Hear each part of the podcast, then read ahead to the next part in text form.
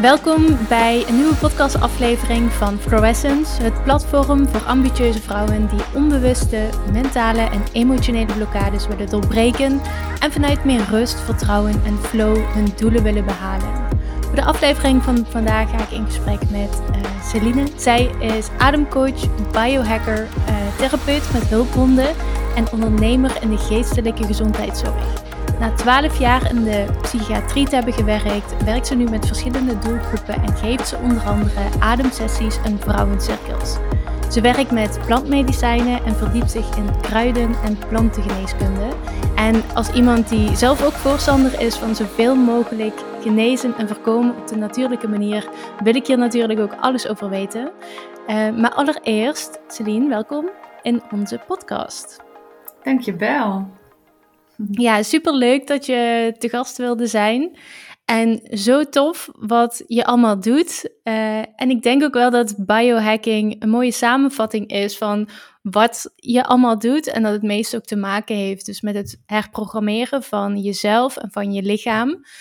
Uh, maar misschien voor ja, mensen die er nog niet zo heel veel van af weten, zou je nog eens kunnen uitleggen wat biohacking precies is en op wat voor manieren uh, jij het allemaal inzet. Ja, goede vraag. Biohacking is ehm, eigenlijk een hele ehm, moderne manier van optimaliseren van je gezondheid. Met allerlei tools die door de wetenschap worden, worden onderzocht. En worden ingezet om op allerlei manieren, dus voor je emotionele gezondheid, voor je geestelijke, voor je lichamelijke gezondheid, ehm, om het te verbeteren. En een mooi voorbeeld voor mij is dat ik uh, nou, sinds een paar jaar ben gaan werken met een ring. En je kent ze misschien wel, de, de Oura-ring, uh, dat is deze. Uh, die, is, die, die meet je waarde in je slaap. En je hebt bijvoorbeeld ook, die heb je ook in sporthorloges bijvoorbeeld. En daar gaat het heel erg over, wat zijn nou al die waarden die bijdragen aan je gezondheid. En het is er nooit één. Je kan nooit zeggen, net zoals met eten, dit dieet is voor jou. Um, en biohacking gaat dus over al die verschillende waarden die je gaat optimaliseren, maar die je ook in kaart gaat brengen. En dat kan ook, het kan in eten zitten, de biohacking. Het kan in uh, tools zitten voor uh, hoe je licht, uh, hoe je jezelf blootstelt aan licht gedurende de dag. Hoe je je slaap optimaliseert. Hoe je omgaat met, met bijvoorbeeld je ademhaling. Um, en eigenlijk je zenuwstelsel kan controleren op een manier door, door al dit in te zetten. Ja, wat interessant. Ik had nog nooit gehoord van uh, die ring. Maar ik denk dat het zoiets is wat je normaal ook in een horloge dan hebt. Hè? Of wat voor een soort waarden worden daarmee gemeten? Ja, klopt. Je hebt geavanceerde sporthorloges die dezelfde metingen doen. En het is eigenlijk een combinatie van verschillende dingen. Dus het meet je, je hartslag in de rust en in activiteit. Het meet je HRV, je Heart Rate Variety. En uh, dat gaat heel erg over de uh, variabiliteit tussen de hartkloppingen in. En uh, onderzoek toont aan de laatste jaren dat die waarde heel erg gaat over voorspel, voorspelt hoe het met je gaat. Dus ben je ziek aan het worden? Ben je gezond? Ben je energiek? Um, dus de HRV is een belangrijke waarde om te meten als je je overal gezondheid wil toetsen. Uh, maar hij meet ook je ademhaling in je slaap. Uh, hij meet de zuurstofwaarde in je, in je adem. Hij meet je activiteit gedurende de dag. Uh, hij meet ook je remslaap en je diepe slaap, lichte slaap. Uh, eigenlijk allerlei ehm, ja, verschillende manieren ook om te zien hoe klaar ben jij voor de dag als je wakker wordt. Maar hoe actief ben je geweest gedurende de dag. En uh, hoe kwalitatief is jouw slaap? Dus wat is ook goed voor jou om te weten om je dag aan te gaan? En het ingewikkelde vind ik zelf altijd heel erg in deze tools, is dat je bijna vergeet dat, um, dat dit soort cijfers, dit soort meetbaarheid niet altijd iets zegt over hoe je je voelt. En dan gaan we het weer hebben, dan gaan we het hebben over het zenuwstelsel. Van het kan zijn dat je de beste slaap ooit hebt gehad in de cijfers, maar dat je nog steeds heel moe wakker wordt. En misschien uh, komt het wel omdat je gewoon jezelf overbelast hebt. Of omdat je uh, emotioneel uitgeput bent, te sociaal bent geweest en, en, rust nodig hebt. Of je gewoon even terug wilt trekken. Of door je cyclus, die de ring trouwens ook bijhoudt, wat ook heel fijn is. Maar het kan natuurlijk zijn in uh, in, de, in de vrouwelijke cyclus, dat je tijdens je ovulatieperiode veel meer aan kan. Uh, de go-getter gesprekken gaat voeren en, en, en al die opdrachten binnenhaalt. En dat je in de aanlooptijd voor je menstruatie, dat je echt niks uit handen krijgt, op de bank ligt met een zak chips. En de gesprekken die je moet voeren, die komen niet op gang of het gaat allemaal moeizamer. En met al deze gegevens kan je eigenlijk continu bewust zijn van, oh, hoe gaat het met mij? Hoe zit ik erbij? Hoe, zit mijn lichaam erbij? Plus, en dat, dat is dus ook ja, wat, ik zelf het allerbelangrijkste vind, dat naar binnen keren, dat, dat lichaamsbewustzijn. Hoe voel ik mij van binnen, los van die cijfers? En dat, moet je, dat is belangrijk om niet te vergeten. Ja, het is wel een hele mooie bewustzijnstoel als ik het zo hoor. Eh, wat bijdraagt aan een soort van de analyse van jezelf ook. Want dat, daar staan we natuurlijk ook niet altijd bij stil om op meerdere vlakken ook te kijken. Ehm, niet alleen fysiek, maar natuurlijk ook mentaal, emotioneel en al die andere vlakken natuurlijk. Hoe ben jij hier ingerold? Hoe ben je hiermee begonnen? Want ja, je hebt wel ook een achtergrond in psychiatrie, dus het zit wel in die hoek. Maar hoe ben je uiteindelijk ja, gekomen tot waar je nu staat? Of hoe is jouw interesse gewekt voor onder andere biohacking? Nou, het is wel grappig en, en je ziet het zoveel gebeuren.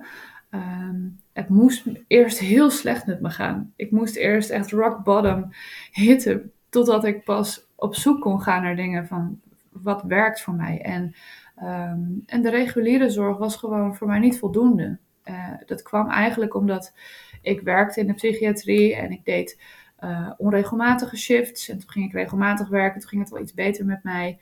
Uh, maar in de psychiatrie, in de zorg überhaupt, je zo gewend om altijd voor andere mensen te zorgen en dienstbaar te zijn. En ehm, ik kwam er eigenlijk achter ook dat dat mij ook een stukje waarde gaf over mezelf als ik voor anderen kan zorgen, dan ben ik belangrijk. En dat is een soort van patroon, dat is een, geeft mij een bestaansrecht, die eigenlijk niet helemaal eerlijk is naar de cliënten toe die ik aan het begeleiden was. Want het is mijn behoefte en, en niet hun zorgbehoefte. En uh, zo kwam ik daar eigenlijk pas achter op het moment dat ik een burn-out kreeg. Dat ik uh, echt overwerkt raakte tot het punt dat ik gewoon niet meer kon. Ik kon niet meer luisteren naar andere mensen. Ik zat in mijn hoofd. Ik voelde me zwaar. Uit mijn bed komen was moeilijk.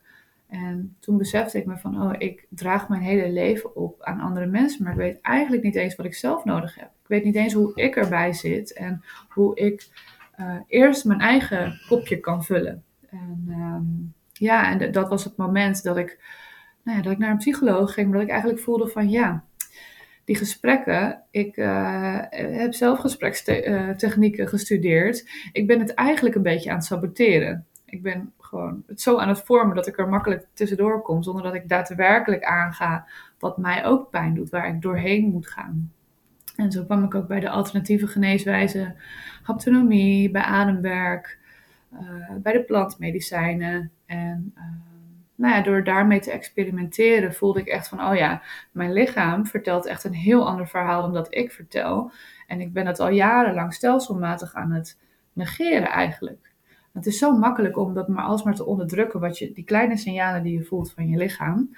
En in het lichaamswerk en met het ademwerk, ja, ademhaling is, is zoiets puur, zoiets rauws, dat, dat kan je niet zomaar aanpassen. Dus dat geeft heel veel prijs, wat heel kwetsbaar is, maar ook heel waardevol als je Ehm, als je dat aan wil gaan met jezelf, als je het werk wil doen. En ik moest wel, want ik, ik, ik kon niet meer. Ik kon niet meer werken, ik kon niks meer. Ja, mooi. Dat zie je toch heel vaak, dat vanuit een eigen pijn, dat je toch wel inderdaad in een bepaalde richting weer wordt geduwd om daar vervolgens ook anderen mee, mee te helpen. Wat, want uh, wat is vanuit jouw eigen ervaring met burn-out en depressie en natuurlijk ook jouw werk in het uh, mentale welzijn waar je al heel lang in werkt. Wat heb jij daarin uh, gezien? Want je hebt ook in GGZ gewerkt, hè? of werkt nog steeds. Maar jouw aanpak daarin is dus ook veranderd, onder andere door je eigen ervaring. Wat uh, heb jij gezien vanuit voorheen GGZ en wat zou jij graag daarin willen veranderen met jouw aanpak van werken nu? Hmm, ja, het is. Eigenlijk zie je dat heel veel systemen in de wereld op dit moment tekortschieten aan wat er nodig is. En ehm, in het zorgstelsel. En we hebben voor, voor begrippen in de wereld hebben wij al een vrij goed zorgstelsel. Alleen het schiet gewoon tekort. En toen ik 15 was, toen uh, raakte ik in een depressie. Het was een hele ingewikkelde tijd voor mij. Ik vond het leven het echt niet waard op die manier. En ik zag het ook echt niet zitten. En ik vond mezelf niks waard. Ik was geneigd om mezelf pijn te doen, om maar iets te kunnen voelen.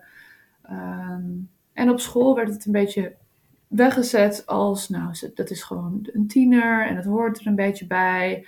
Mijn ouders erkenden het niet helemaal. Die werkten zelf in de zorg en die dachten, ja, dat is ook gewoon hoe Celine omgaat met dingen. Um, het werd niet helemaal serieus genomen.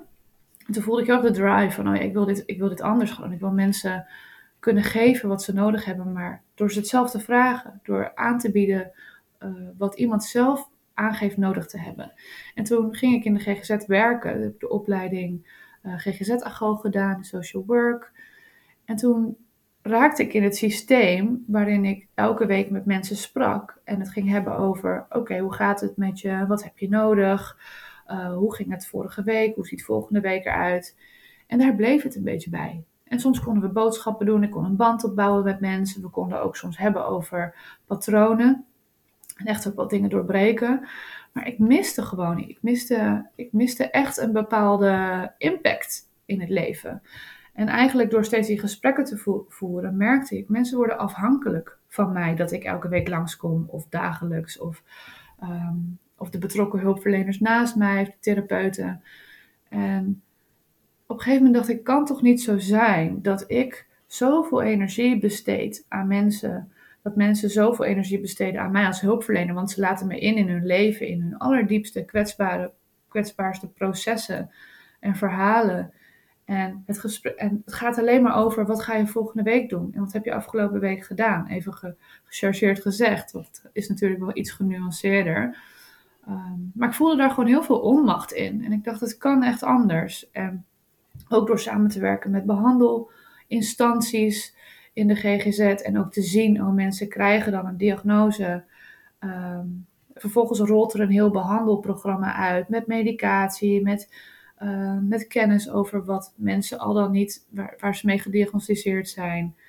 Um, maar nog steeds, ik, ik, zag gewoon dat mensen in het systeem bleven en dat ze er niet uitkwamen.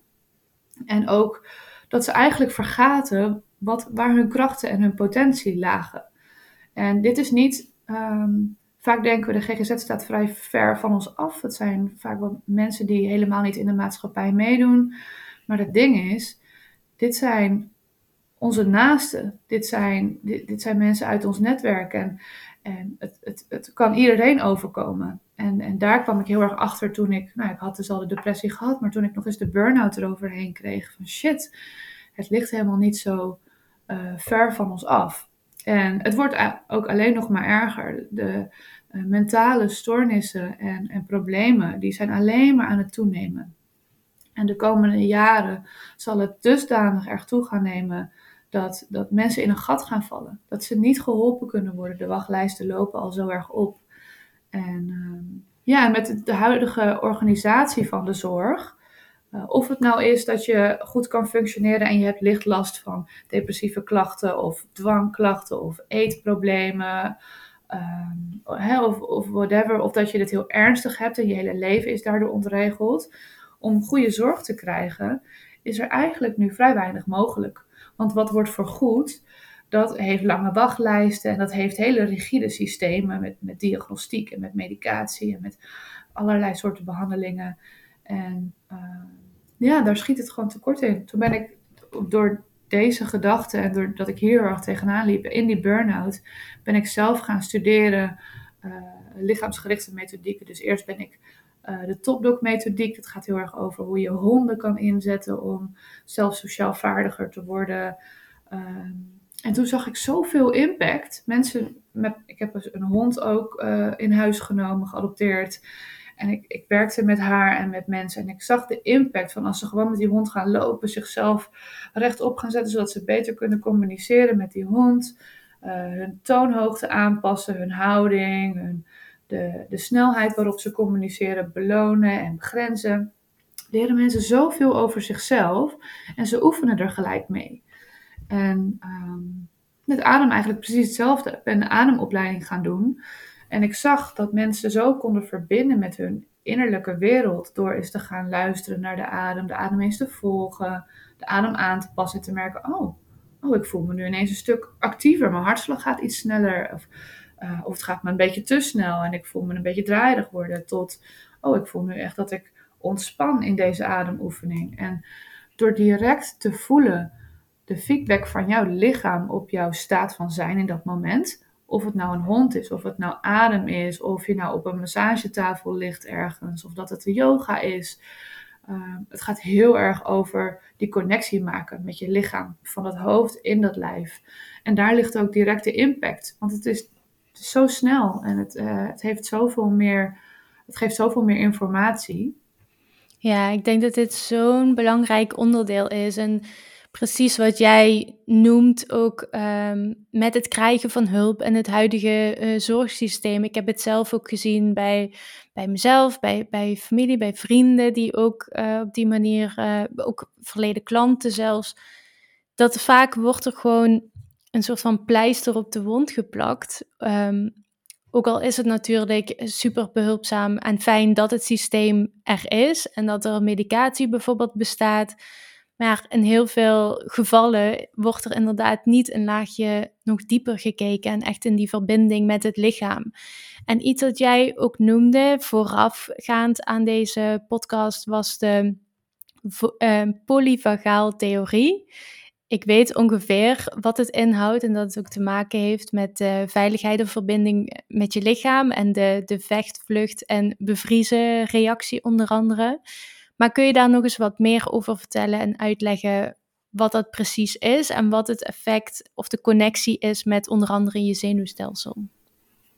Mm Ja, polyvagaaltheorie neemt eigenlijk het autonome zenuwstelsel als de basis voor hoe jij jezelf reguleert, maar ook hoe jij in verbinding staat met anderen. Dus het gaat eigenlijk twee kanten op. En um, het zenuwstelsel bestaat eigenlijk uit twee takken, het sympathische en het parasympathische zenuwstelsel. En dat zijn zenuwbanen die lopen door je hele lichaam.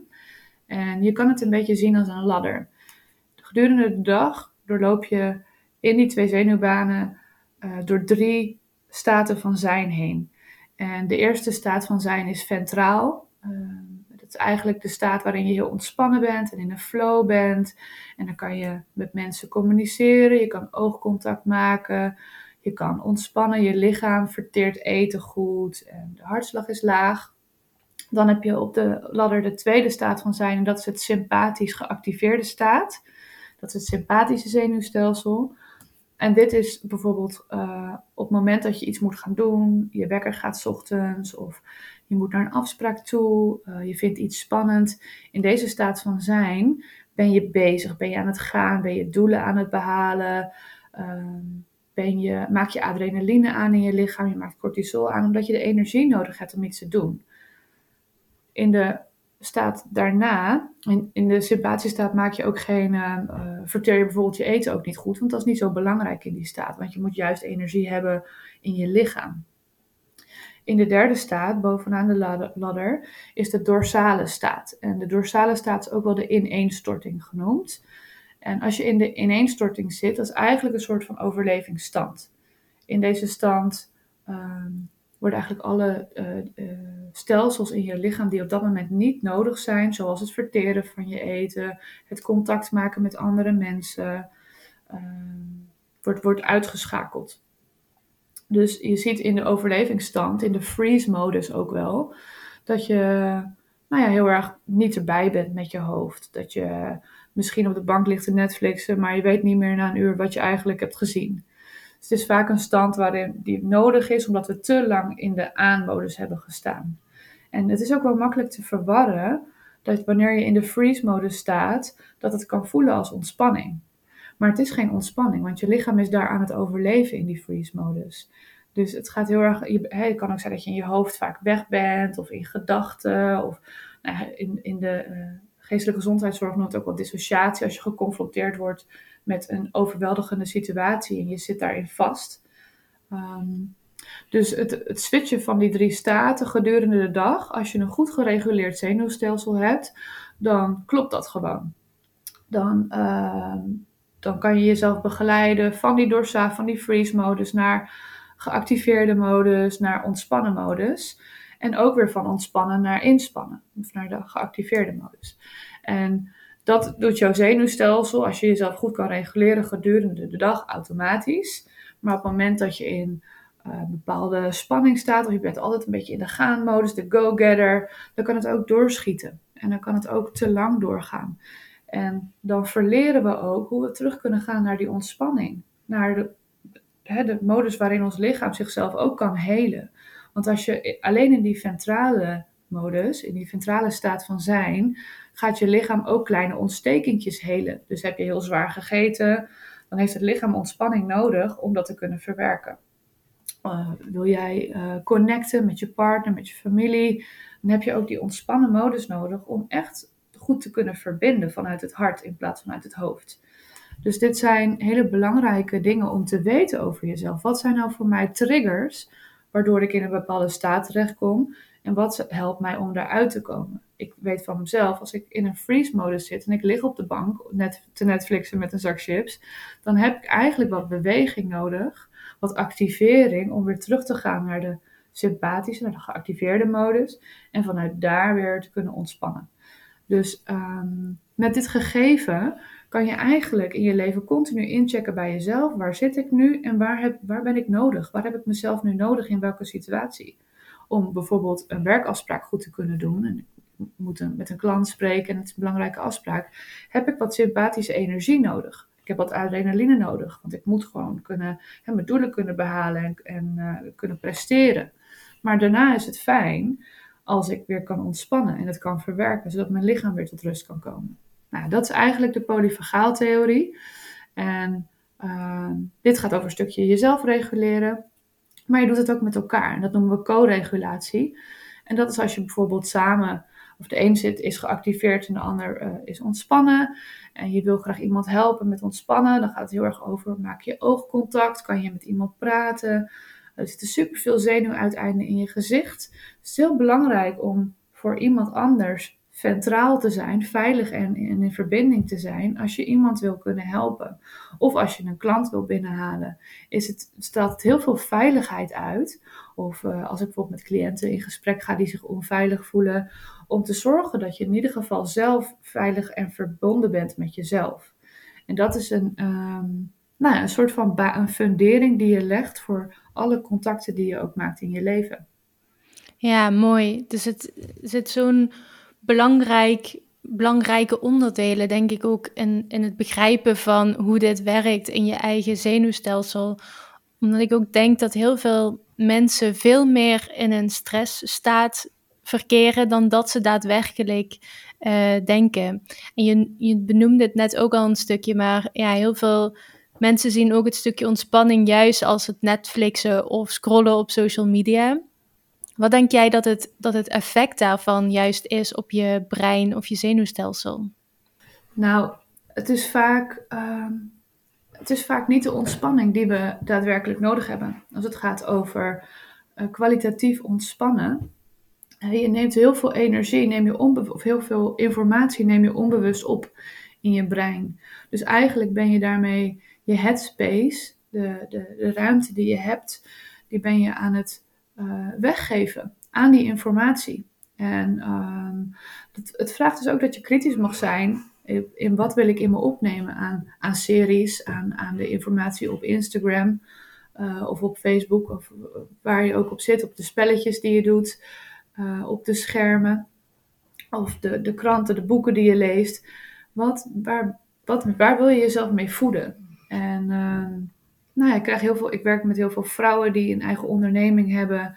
En die echt ook zeggen, nou als ik me ontspan, dan ben, zit ik op Instagram of dan ben ik een nuttig boek aan het lezen.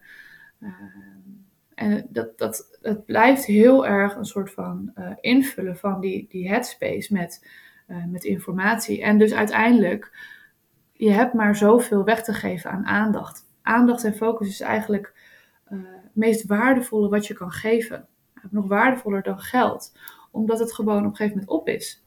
Dus het is heel goed om kritisch te zijn in hoeverre je dat geeft aan, aan je tijdlijn. En dus ook wat volg ik eigenlijk op mijn tijdlijn, wat mij voedt. En ehm, als, dat, als het je niet voedt, als je iets voelt van, van jaloezie of ehm, eh, verdriet door, door een bepaalde pagina te volgen, goed om kritisch te zijn, voedt dit mij wel? En vervolgens daar ook keuzes in te maken. Net zoals met Netflix. Als jij naar een serie kijkt, of een, een of andere horror of thriller, en het, het, het helpt je hartslag continu heel erg omhoog, omdat het gewoon heel spannend is. Maar je bent net te geïnteresseerd en blijft toch kijken. Dan is het ook goed om daar kritisch op te zijn. Wat voedt dit mij? En helpt dit mij daadwerkelijk? Ja.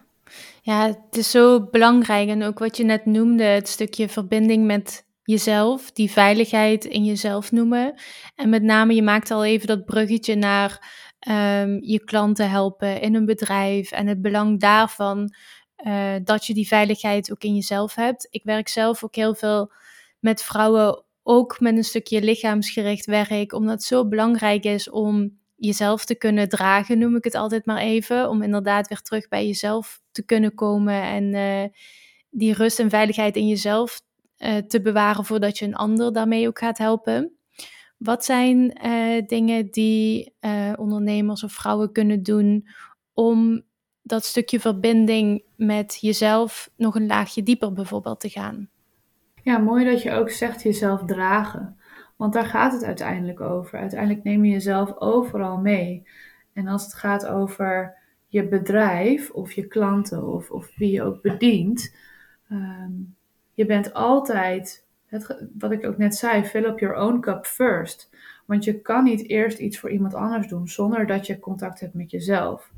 Omdat je focus dan helemaal bij een ander ligt. En op het moment dat jij geankerd bent in jezelf en gegrond bent, dan kan je veel dichter blijven staan bij je waarden, maar ook bij, uh, bij je focus. Dus je merkt, en uh, in, in het vak noemen we het ook wel space holding, omdat het heel erg gaat over de verbinding tussen, de jou, tussen jou en de ander. Om het goed te doen, moet je altijd een bepaalde focus bij jezelf houden. En het is leuk om daar een beetje mee te, uh, te experimenteren. We, doen, we noemen het wel eens de 70-30. Dan hou je 30% aandacht bij jezelf en 70% bij de ander. Of andersom. En voelen is van, hè, wat gebeurt er nu in mijn systeem? Want er kan iets triggerend zijn voor jouw systeem. Um, maar er kan ook, op een bepaald moment kan je ook in je hoofd schieten van, oh, ik, uh, ik, ik, heb deze agenda, ik moet deze, deze, deze punten nog af. En dan weer terug, een keertje bewust ademhalen en weer ankeren in jezelf. En uh, op de momenten, je zal merken op momenten dat je echt die aandacht gedeeltelijk bij jezelf kan blijven houden, kan jij er veel beter voor en bij een ander zijn. Kan je veel beter gefocust blijven, maar ben je ook minder energie aan het verspillen. En energetisch gezien uh, kan het soms gewoon zijn dat je, dat je zoveel geeft aan een ander dat het erna op is. Dat je alles van jezelf hebt gegeven. En om jezelf uh, gezond te houden in je werk, in alles wat je doet, is het dus belangrijk om altijd die, die, die focus naar binnen te bewaken, zodat je daar ook gezonde grenzen in aangeeft, uh, ener energetisch gezien. En de ander weet daardoor ook beter wat hij aan jou heeft, want je bent meer betrouwbaar in hoe je je energie geeft en behoudt bij jezelf. Dus je komt ook meer betrouwbaar over, maar ook meer gefocust en, en, en helderder. Ja, ik denk ook wel dat je kan je bedrijf naast jezelf natuurlijk dragen, kun je ook je bedrijf uiteindelijk dan beter dragen. Al helemaal als je zelf natuurlijk als zelfstandig ondernemer uh, of personal brand bijvoorbeeld in je bedrijf bent en het, en, ja, het gezicht van je bedrijf bijvoorbeeld bent.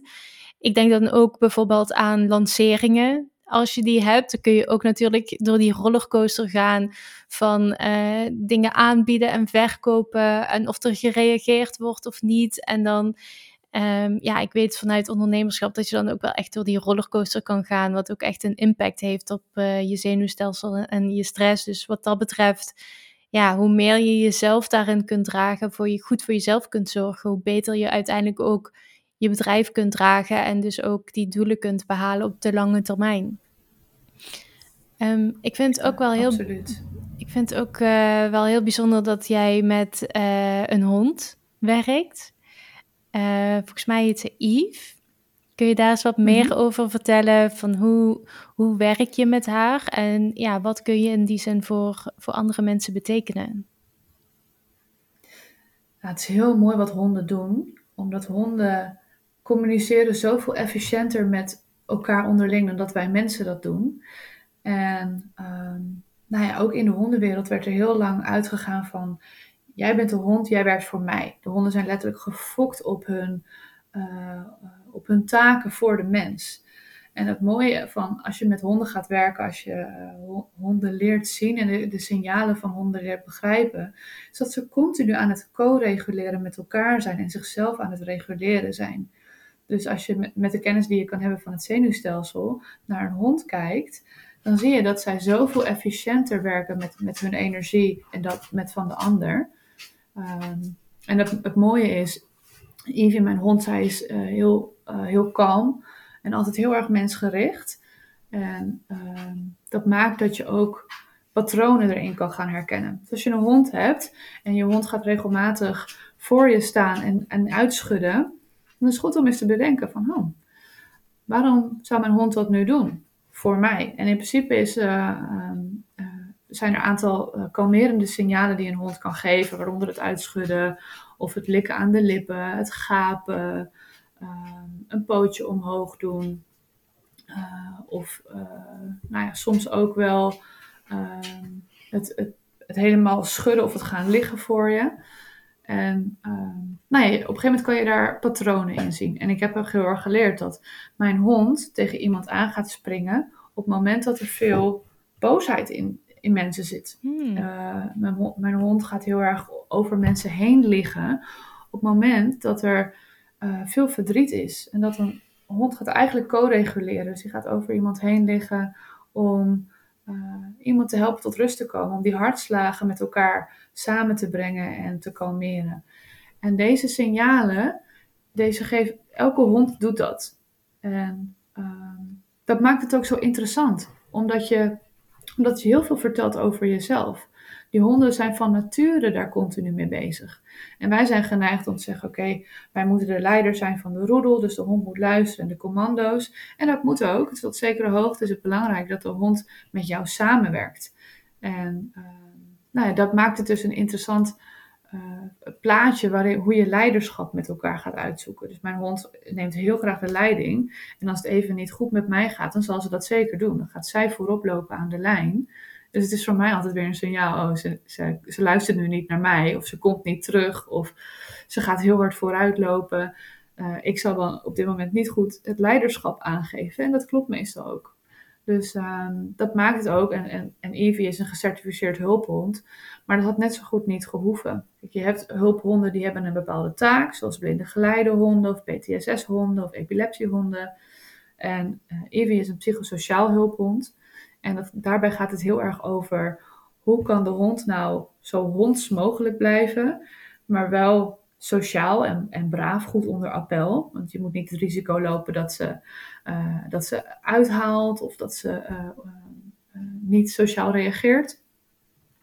Maar dat gaat gewoon heel erg over hoe kan, het nou, hoe kan jij met de hond samenwerken in de hondentaal. Want een hond kan geen mensentaal leren, maar wij wel hondentaal.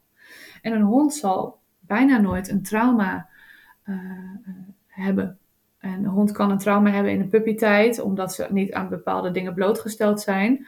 Maar als een hond iets ernstigs meemaakt, een hele heftige, overweldigende situatie, dan reageert hun zenuwstelsel vanuit, vanuit de oerfunctie. En dat is vaak door uitschudden of de, de opgewekte energie van, dat, van, dat, van de overweldiging om die eruit te gooien. En dat maakt dat een hond niet nog met emoties rondloopt, met onuitgesproken gedachten. Uh, super efficiënt. En dat kunnen wij heel goed van de dieren overnemen. Dus met paarden net zo. Ja, wat bijzonder. Ik vind het uh, zo interessant ook. Met paarden heb je dat inderdaad ook, met paardencoaching. Maar het is eigenlijk zo bijzonder hoe we dieren kunnen inzetten. Ja, voor onze eigen stukje heling ook wel van, uh, van bepaalde stukken. Wat zijn, um, wat zijn, kun je eens een voorbeeld noemen van, van mensen met wie je gewerkt hebt met jouw hond? Uh, waar je dan doorheen hebt gewerkt en hoe jouw hond dat bijvoorbeeld heeft gespiegeld. Of ja, je noemde net al een aantal voorbeelden van, van patronen die ze kunnen hebben. Maar kun je ook eens een voorbeeld noemen van ja, wat er dan echt in de mens veranderd is, zal ik maar zeggen? Ja, ja hele mooie dingen. En um, een voorbeeld wat ik heel vaak terug zie komen is het begrenzen van een hond. En uh, een hond kan emoties switchen tussen een 0 en 10 seconden, van, van blij naar boos. En um, voor mensen is dat heel ingewikkeld, omdat wij veel langer blijven hangen in emoties. Maar met zo'n hond, wat ik bijvoorbeeld veel heb zien terugkomen met klanten, is dat, um, dat de hond bijvoorbeeld snuffelt aan een hand en er zitten snoepjes in. Dat is eigenlijk al een beetje een overschrijdende uh, actie vanuit de hond om te testen van kan ik van jou een snoepje krijgen. Maar de hond snuffelt of likt al aan jouw hand. En dat, dat is te veel in je space. Dus de hond mag daar best respect voor hebben. En wat je dan kan doen, is je aanspannen. En als je lichte spieren aanspant, dan heeft een hond dat al door. Omdat ze zo gevoelig zijn voor die signalen. Ehm, en veel mensen hebben moeite met het aangeven van hun grenzen, maar ook het voelen van, van welke ruimte hoort nou bij mij, welke space is nou van mij. En als die hond daar overheen gaat, dan ligt aan te spannen, en dat te doen vanuit het hoofdstuk van, oh, ik moet licht aanspannen, dat, neemt een hond niet helemaal serieus. Want dat voel je niet, dat is niet een belichaamde actie. Dus op het moment dat je echt vanuit je kern voelt van, nee, dit is mijn grens, ik span mijn handen licht aan, dan neemt de hond het serieus. Dus op het moment, wat er dan vaak gebeurt, dat mensen vanuit het hoofd gaan handelen. Oh ja, ik moet me aanspannen, de hond luistert niet. En de volgende stap is om heel duidelijk te zeggen nee. En niet weer vanuit het hoofd nee, maar echt te voelen nee. Dat is echt een verschil. En uh, op, op, het moment dat, uh, dat mensen dat gaan doen, een specifieke vrouw die ik begeleide, ze zei op een gegeven moment nee, echt heel erg vanuit het gevoel.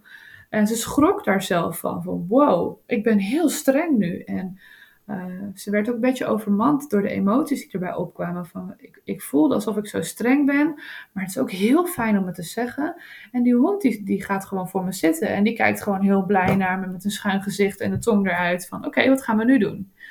En uh, te voelen, bevestigd te zien en te voelen dat jouw grenzen, dat het en fijn is voor de ander, de, de hond in dit geval, maar dat het ook fijn is voor jou, dat het je oplucht, omdat je uh, dat jezelf serieus neemt. En ook het verschil te voelen van het aangeven vanuit het hoofd en het aangeven vanuit je kern. Dus het echt uitdragen. Ja, daar zijn die honden zo feilloos goed in. En dit zijn thema's die ik heel vaak voorbij zie komen. Ja, mooi. Heel interessant is dat. Mooie uitnodiging voor mensen met een hond om uh, ja, wat meer die patronen te gaan uh, herkennen. Ik moet ook wel even denken aan, mijn moeder heeft een uh, inmiddels tien maanden oude puppy, een golden retriever. En dat is ook wel echt een pittige hond. Maar ja, nu ik jou zo hoor praten, denk ik, oh ja, ik ga daar ook eens heel even goed opletten op zijn ehm, patronen en gedrag. En eens even kijken wat hij ook terugspiegelt. Want dat is wel heel mooi om, om te ontdekken met een hond natuurlijk ook weer. Ja, het is zo leerzaam. Je krijgt continu die signalen over jezelf. Ja, heel interessant is dat. Ehm, een ander thema dat ik ook heel graag wilde aanraken in deze podcast, waar ik ook heel benieuwd naar ben, is dat jij je verdiept in kruiden en uh, plantengeneeskunde en wat dit voor ons kan betekenen. Kun je hier eens wat meer over vertellen? Ja, absoluut. Het is uh, zo interessant hoe planten een wijsheid bij zich dragen die eigenlijk onze wijsheid overstijgt. Als je kijkt naar, ehm, nou ja, naar, naar, hoeveel kruiden die in ons achtertuin groeien, hoeveel die al medicinaal zijn en uh, wat die al kunnen betekenen voor je lichamelijke en emotionele gezondheid. Dat is ook uh, voor mij de grootste takeaway afgelopen jaar van, van de, uh, de kruiden- en plantenwijsheden, is dat planten groeien daar waar ze nodig zijn. Zo kan je uh, bijvoorbeeld het Robertskruid, wat heel goed werkt tegen uh, straling en uh, chemische stoffen, die groeit heel vaak onder telefoonpalen of van die elektriciteitspalen.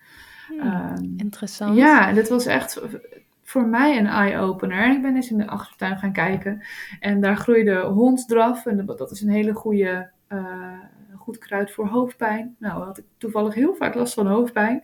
En uh, ja, dat soort verschillende uh, kruiden, die, die benutten, hoe simpel het ook is. Hè? Want je kan ze in principe plukken en, en thee van trekken van de meeste. Zo, wel met de disclaimer zoek het altijd even op, want er zitten ook kruiden bij waarbij het niet kan. Uh, maar er zit bijvoorbeeld in een brandnetel zit al zoveel, uh, zoveel goede stoffen die bijvoorbeeld voor je immuunsysteem fantastisch zijn. En in de, de tijd van COVID ben ik gaan onderzoeken wat, wat ik kon doen om daaraan bij te dragen. Nou heb je de Echinacea purpurea bloem, die heel goed is voor je immuunsysteem. Die groeide ook bij mij om de hoek, gewoon in het wild. En ehm, uiteindelijk maak je super simpel je eigen medicijn door de, de werkbare bestanddelen te plukken. In het geval van de Echinacea purpurea was dat de bloem en het blad. En uh, ben ik die in een potje gaan doen met alcohol. Als je dat dan drie tot zes maanden lang laat staan, heb je daarna eigenlijk het, het meest sterke aftreksel van een plant die je kan hebben. Dus een tinctuur noemen ze dat. En, uh, en met die tincturen, als je daarna uh, de planten eruit knijpt in een soort van kaasdoek of een zeef, die kan je overal in verwerken. In je smoothies, in je yoghurt, je kan het in water doen, in je maaltijden. Uh, het, het, is zo simpel en, en toch zo, zo verkrijgbaar. Het heel, ook voor mij is het altijd heel vreemd geweest dat ik, als ik even hoofdpijn heb of een kater na een avondje stappen, dat ik dan uh, eh, ORS neem of dat ik paracetamol of ibuprofen neem. Terwijl, ja, er groeien gewoon planten in mijn achtertuin die, die hetzelfde doen eigenlijk. En nog veel beter zijn voor mijn systeem. Ja, als je erover nadenkt, is het eigenlijk best wel gek dat wij hier in het Westen, om het maar even zo te noemen, daar bijna geen gebruik meer van maken. Terwijl als je gaat kijken naar ja, alle oude ja, volkeren, om het maar even zo te noemen. Of als je kijkt naar de Maya's of naar allemaal die, die ja, bepaalde, hoe noem je dat, tribals? Ja, noem je dat zo? Yeah, tribes, ja, inderdaad. Ehm, in andere delen van de wereld, daar wordt het wel natuurlijk ontzettend veel gebruikt. En dan is het ook het voornaamste om iemand te helen. Dus als je erover gaat nadenken wat voor overvloed aan bijvoorbeeld planten en kruiden wij op onze wereld hebben en waar dat voor kan helpen en dat we daar geen gebruik van maken, dat is ja, eigenlijk zou daar zo'n verandering in moeten komen. En is het ontzettend jammer dat dat gewoon niet gebeurt meer in deze wereld. Ja, ja, en het is zo in overvloed beschikbaar. Dat maakt het ook zo mooi. En aan de andere kant, we zijn zo gewend om die quick fixes te krijgen. We zijn zo gewend om, als je iets nodig hebt, dan is het er. Ik bestelde van de week boodschappen die binnen 10 minuten bezorgd werden. dus het is, alles is op speed dial, alles is een quick fix. En, en, en een paracetamol is een quick fix voor de hoofdpijn of, of de klacht die je op dat moment kan voelen. Dus er mag ook iets iets uh, bijkomen in de cultuur van alles snel opgelost willen hebben. Die planten hebben net iets meer tijd nodig, maar die zijn niet zo uh, schadelijk voor je systeem. En het is ook wat de wereld nu nodig heeft, is, is dat we veel meer gaan samenwerken met die natuur. En de kennis die, die de inheemse stammen al zo lang zo succesvol toepassen. En um, ja, dat is een interessant, het is een heel interessant gesprek ook om te voeren. In hoeverre je terug kan gaan naar die natuur. We zijn eigenlijk zelf ook natuur, maar we zijn onszelf gaan opstellen als superieure wezens die baas zijn over de natuur. Maar als je er veel meer, meer mee gaat samenwerken, merk je ook dat daarmee uh, veel meer diepgang in je leven kan creëren door de, uh, door, door de pure connectie met alleen al een plant. Of met alleen al een dier. Of met je adem. Met alles wat, wat, wat natuurlijk is in, in jezelf en je omgeving.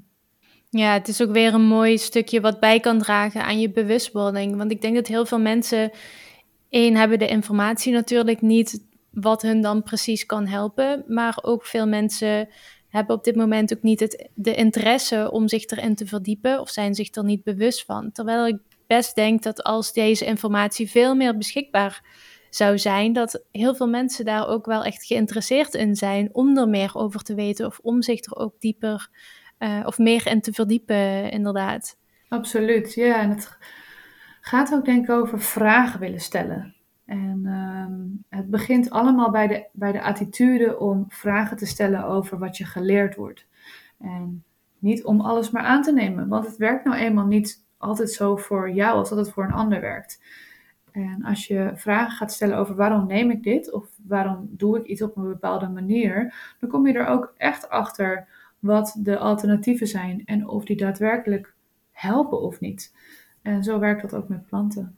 Ja, mooi. En jij werkt geloof ik ook met plantmedicijn, geloof ik, hè? Is het natuurlijk ook wel in de gewone planten en kruiden een stukje. Maar we kennen natuurlijk ook wel uh, plantmedicijn in de zin van ayahuasca, psilocybine, um, ja, die richting meer. Um, hoe werk je op, of op wat voor manier werk je met die plantmedicijnen? Ik uh, heb ervaring met. Uh, ik heb zelf vrij veel plantmedicijnen uh, genomen. Gebruikt klinkt zo raar. Maar ehm, gewerkt met, met medicijn voor mezelf. Met de cactus, de wachuma, met ayahuasca, met psilocybine. En um, ja, daarin zo tot een diepere laag mogen komen, maar ook tot een, een, nieuwe kern, tot een essentie van het begrijpen van, of misschien nog wel minder begrijpen van hoe alles in elkaar steekt. Maar ook het grotere geheel zien, het verbonden voelen met alles. En uh, daardoor ook nog beter weer kunnen verbinden met jezelf. En eigenlijk hebben alle plantmedicijnen, uh, die hebben een werking waarbij ze de hersenen of een bepaalde laag in de hersenen openen, waardoor je veel meer neurale verbindingen kan leggen, veel meer neurale paden kan bewandelen. In je leven zijn er zoveel neurale paden ingesleten, dus ook de, patronen waar je heel moeilijk van afkomt, waar bijvoorbeeld heel veel rokers mee te maken hebben of bepaalde verslavingen, uh, waardoor je zo moeilijk daarvan afkomt. Het zijn gewoon neurale paden die je al een tijd in je leven bewandelt en die gewoon ingesleten zijn. En met het eten, drinken, roken van bepaalde planten, komen, komt er meer hersencapaciteit open. En wordt ook vaak de neocortex wordt, ehm, wat meer onderdrukt of uitgeschakeld, waardoor je minder in dat rationele nadenken zit en meer in het openen van die creatieve uh, delen van de hersenen. Die ook, nou ja, waardoor je bijvoorbeeld ineens op, naar jezelf kijkt en denkt, maar waarom doe ik dit al mijn hele leven op deze manier? Of, oh, nu snap ik waarom ik zo'n zo perfectionist ben. En hè, kan je heel veel informatie geven. En dat komt bij verschillende mensen op verschillende vormen. Ehm, maar ik, ik, voelde de roeping om ermee te werken, want ik vind het wel heel belangrijk dat op het moment dat ik ermee werk, dat ik dat heel erg in, uh, met een bepaalde nederigheid doe. Ik zou ook liever niet met deze medicijnen uh, in een kliniek willen werken, in een witte omgeving met verouderde tijdschriften en een systeemplafond bijvoorbeeld.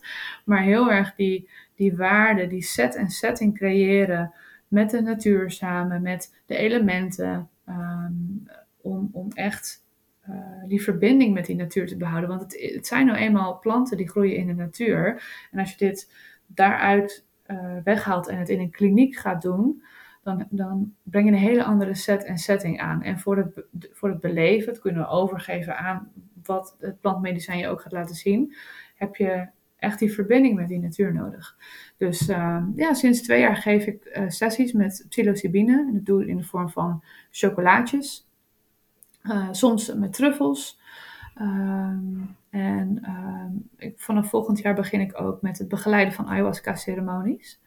En dat, dat ga ik nog samen met iemand doen. Want ik vind ayahuasca is voor mij echt een middel waar, waar ik me totaal nederig in voel. Omdat ik echt, er zijn, er zijn mensen, shamanen in de wereld, die hun hele leven opdragen aan het bestuderen van deze plant. Dus, uh, dus ja, zoveel, zoveel wijsheid zit daar ook in.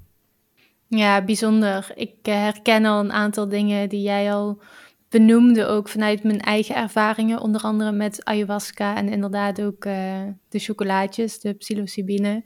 En het is heel bijzonder hoe je de verbindingen die je dan kan leggen en bepaalde patronen, wat je dan ook van jezelf gaat zien, zo sneller verwerkt, waardoor je ook ja, bepaalde doorbraken kan krijgen. Um, niet alleen een stukje helen van bepaalde stukken, maar ook uh, het stukje creativiteit, wat ook ja, voor mij uh, zo'n uh, mooie rol daarin gespeeld heeft. Um, ik vind het ook wel heel bijzonder dat, want jij doet ook vrouwencirkels, hè? Mm -hmm. wat is de kracht van verbinding met andere vrouwen? Het is iets wat ik nog niet helemaal in woorden kan bevatten. Maar ik denk dat het ook iets te maken heeft met dat met het oergevoel, met het oerbrein, met, met wat de stammen eigenlijk al altijd al deden. En um, een vrouwencirkel is eigenlijk een, een plek waar vrouwen bij elkaar komen en uh, vanuit het hart gaan delen met elkaar. En vrouwencirkels zijn op allerlei verschillende manieren opgebouwd. Dus ja, je hebt soms in een vrouwencirkel dat er cacao wordt gedronken, of de, de rauwe cacao, um, ceremoniële cacao.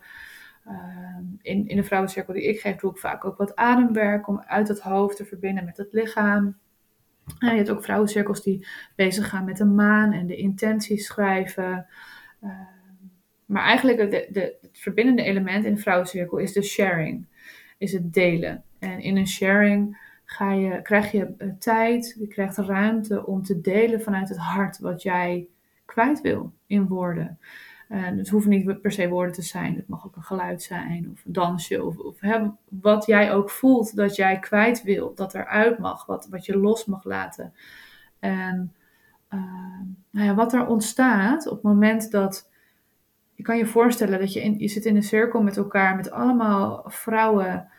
Um, die, die ze hebben allemaal aandacht voor jou. Op dat moment dat jij begint te praten, wat al heel spannend is, je hartslag gaat omhoog, maar je bent heel verbonden met je hart, dan komen er soms dingen uit die je niet verwacht had te delen. En vervolgens, in jouw proces, zijn al die vrouwen die, die jouw space holden, die er voor jou zijn, die aandacht hebben naar je luisteren, maar ook niet zomaar interferen, die niet zomaar bemoeien in het proces. Dus als je emotioneel wordt, Ehm, is het, vind ik, belangrijk dat, je, dat er niet gelijk wordt gesteund of niet gelijk iemand geknuffeld. Dan laat iemand maar even in dat proces. En ehm, het creëren van, die, van die groepsenergie, van we zijn hier samen, we zijn allemaal gelijk. En jouw verhaal, er is geen oordeel over wat je zegt of wat je doet of wat je vindt. Het mag er helemaal zijn. Ehm, dat is iets waar waarbij zoveel magie ontstaat, zoveel verbinding met elkaar, maar ook met jezelf. En ik hoor zo vaak van vrouwen terug die zeiden: Nou, ik had geen idee waar ik heen ging, maar ik wist niet dat ik dit kon. Ik wist niet dat dit bestond. En ik ben heel erg van. Uh, ik ben heel erg overtuigd dat dit eigenlijk een oermechanisme is, wat vrouwen al heel lang doen met elkaar, maar wat we eigenlijk een beetje zijn vergeten. Gewoon de ruimte creëren om te delen wat er op je hart ligt. En dus ook te voelen dat er aandacht is voor jou en dat het zo lang mag duren als jij nodig hebt. En uh, ja, dat, dat, is, dat is magisch. En het is, het is zoiets simpels, hè? maar het is dus iets wat we dus gewoon niet meer doen. Ja, het is ook echt magisch. Ik heb het zelf ook ja, al heel vaak mogen ervaren. En het is zo'n mooie manier om ja, gewoon gezien en gehoord te worden. Uh, en in je waarde uh, worden gelaten in je eigen proces, inderdaad. En ik vind het heel mooi dat we, dat we er op die manier ook voor elkaar kunnen zijn. Ja, dit is, eh, dit is echt iets wat, uh, wat we echt meer mogen doen. En waar we elkaar natuurlijk ook veel meer in, uh, mogen ondersteunen. Dus ja, als je luistert en je hebt het nog niet ervaren, ik ga jou sowieso hieronder linken, dat ze je even kunnen opzoeken. Want het is zoiets moois om, om te ervaren. Ja, en het is ook wel belangrijk omdat wat, wat ik ook veel terugzie is die sister wound, waar we het, ja, waar het vaak, vaker over mag gaan. Omdat we als vrouwen zo geneigd zijn om de ander naar beneden te halen of om jaloers te zijn of te roddelen over. We worden al mee opgevoed met, met bijvoorbeeld de Tina of de roddelblaadjes. En het wordt zo in ons systeem ge, ge, gestampt eigenlijk dat we moeten uh, competen, we moeten met elkaar ehm, uh, nou, eigenlijk vechten voor, voor je baan, voor je familie, voor een, voor een man. Ehm, en dat is, ja, dat is echt toxic. Dat maakt ook dat we elkaar als vrouwen vaak het licht in de ogen niet gunnen. Hè, zonder dat we er bewust van zijn. Dat je gewoon bezig bent met, oh, ik wil net zo goed zijn als haar. Of shit, zij heeft alles op orde en zij heeft een mooier lijf. En uh, zij heeft wel alles onder controle en haar gezin is leuk. En ik, en ik, heb, uh, nog, uh, ik ben daar nog niet. En daardoor of in een strijdmodus of in de verdriet te komen, in de jaloezie. En dat is zo zonde, want er, er, zijn zoveel manieren waarop we elkaar kunnen steunen en kunnen zien en horen. En juist in, in dat stuk elkaar kunnen laten groeien. En dat is denk ik ook de kracht van, van de vrouwencirkel. Ja, ik denk onze hele maatschappij is ook wel meer gericht tegenwoordig op het mannelijke en de mannelijke energie. En ja, de ruimte die, die voor vrouwen daarin wordt gegeven is soms, uh, ja, wordt soms toch wel een beetje tekort gedaan. En waardoor we ook niet volledig in onze kracht uh, staan. En wat ik heel erg door je ja, door wat je vertelt in deze podcast heen hoor, is natuurlijk het belang van het stukje teruggaan naar de, naar, naar de natuur, naar, naar hoe het eigenlijk allemaal bedoeld is, uh, hoe we zouden mogen leven op deze aarde. Als iemand nou uh, ja, terug naar die verbinding wil, terug naar zichzelf, terug naar de natuur, terug naar um, op een natuurlijke manier bepaalde dingen aanpakken, waar kan diegene dan beginnen? Eigenlijk is het zo simpel. Um, ga de natuur in. Dat is eigenlijk het, het meest simpele wat je kan doen. En als je dat niet direct om je heen hebt, dan helpt het al om 10, 20 minuten per dag even met je gezicht in de zon te lopen of in het licht. Dat is voor ons, uh, voor ons systeem, voor onze dagcyclus is het al zo belangrijk. En dat, dat doet al zoveel goed in je hele hormoonhuishouding. Uh, maar er zijn zoveel simpele dingen die je kan doen. En je kan het ook zo ingewikkeld maken als je wil. Je kan elke dag naar het bos. Je kan daar op blote voeten lopen, wat weer heel erg helpt met het ontladen van, van negatieve ionen in je lichaam. En het opladen van de positieve. Uh, dat heet aarding. En dat is uh, ja, eigenlijk best wel een, belangrijk belangrijk gegeven, een belangrijke pijler voor onze gezondheid en, en om nog meer in verbinding te staan met die natuur. Ehm, ja, veel met dieren omgaan en veel connecten met je eigen natuur, met je ademhaling, met je zintuigen. Wat ruik je, wat proef je, wat voel je, wat hoor je. Die zintuigen die brengen je ook altijd weer dichterbij bij het, bij het zijn, bij het nu. En, ehm, en met andere mensen ook in die verbinding. Gewoon de prikkels weg. En echt samen zijn of samen dansen, uh, bewegen. Het gaat heel erg over um, ja, oerdingen. En het mooie is, eigenlijk is dat allemaal gratis. Eigenlijk is dat allemaal in overvloed verkrijgbaar. Mhm. En je hebt geen ingewikkelde, uh, want de biohacking tools zijn leuk. En het helpt mij om controle te krijgen. En uh, ik kan er al mijn geld aan uitgeven als ik wil. De infraroodlichten. En nou ja, je kan het zo gek niet bedenken. Maar het gaat uiteindelijk gewoon over licht in je ogen krijgen van buiten. Buiten zijn, in de natuur zijn, met dieren zijn, met elkaar zijn. En, en die verstilling vinden in jezelf. Terug naar hoe het ooit bedoeld is. Ja, ja, en het ongemak ook durven verdragen van wat daar leeft. Mhm. Van, oh ja, al, al, die gedachten, mijn hoofd slaat op hol. Ja, nou ga daar maar even bij zijn dan. Hè? Want Netflixen of uh, een wijntje drinken of uh, feesten gaat dat niet wegmaken dat is tijdelijk, maar echt even daarbij zijn, dat gaat zorgen dat jij die controle in jezelf terugvindt. Ja, en inderdaad, ik denk dat je heel mooi al aanhaalt van niet bang zijn voor wat er dan naar boven komt en daar ook weer eens mee gaan zitten. Want ik denk dat heel veel mensen zijn juist zo bang om alleen te zijn voor wat er dan naar boven komt. Ik weet nog dat uh, in het verleden ook wel eens vriendinnen hebben gezegd van, uh, oh, ik vind het helemaal niks om alleen te zijn en saai en maar ik denk, ja, er zit zoveel kracht in alleen zijn. Om even zonder prikkels, zonder Netflix, zonder social media, um, ja, even alleen te zijn en terugkeren naar jezelf. Om vervolgens dus ook weer die verbinding aan te gaan met anderen. Dus ja, heel, ja, uh, heel mooi hoe je dat benoemt. Ja, precies. Ja, en het gaat ook over het verdragen van die discomfort. Dat, daar zit het hele trainingstuk in. Want als je Ehm, dat niet af en toe opzoekt in een gecontroleerde setting, dan overkomt het je op een manier. En ehm, eh, juist de controle vinden in het kunnen verdragen van dingen die niet comfortabel zijn.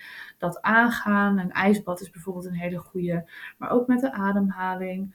Maar ook in de verstilling. Even alles uitzetten, tv, telefoon en geen muziek. Ja, dat is hartstikke spannend. En dat is hartstikke oncomfortabel, want je wordt geconfronteerd met jezelf. Maar dat is wel waar alle wijsheid ligt. En dat is wel waar, waar ook jouw, jouw hogere uh, potentie in ligt om dat te kunnen verdragen. Ja, mooi. Even als um, laatste vraag nog. Je benoemde net ook even de, de ademhaling en het belang daarvan. Heb je misschien nog een simpele ademhalingsoefening um, dat iemand thuis kan doen op het moment dat ze die verbinding met zichzelf uh, willen aangaan? Absoluut. Ja, er is een hele fijne en simpele en korte oefening. En die kan je uh, eigenlijk in elke setting doen. En als je het een beetje hebt geoefend, dan kan je hem zelfs doen terwijl je in een meeting zit of in een gesprek. Of wanneer je je kinderen rond hebt lopen of uh, in, in elke situatie. En die heet de One Breath Break. Zullen we gewoon gelijk even doen? Ja, laten we doen. Helemaal goed. Oké, ga lekker zitten. Mm -hmm. rechtop zitten. En kom maar even naar je ademhaling. Hoe die nu is op dit moment.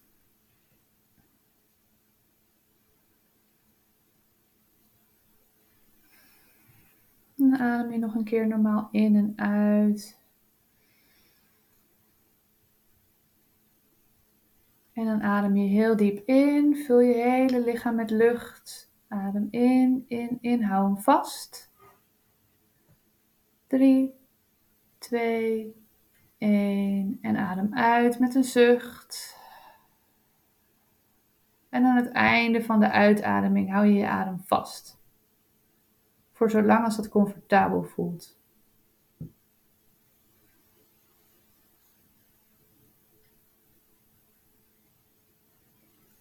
En dan doen we hem nog één keer. Adem maar weer in en uit.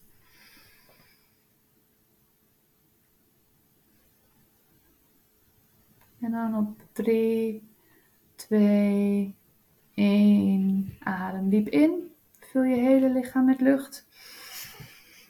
En hou hem vast aan het einde. 3, 2, 1. Adem uit met een zucht. En aan het einde van de uitademing hou je hem weer vast. Zolang als dat comfortabel voelt.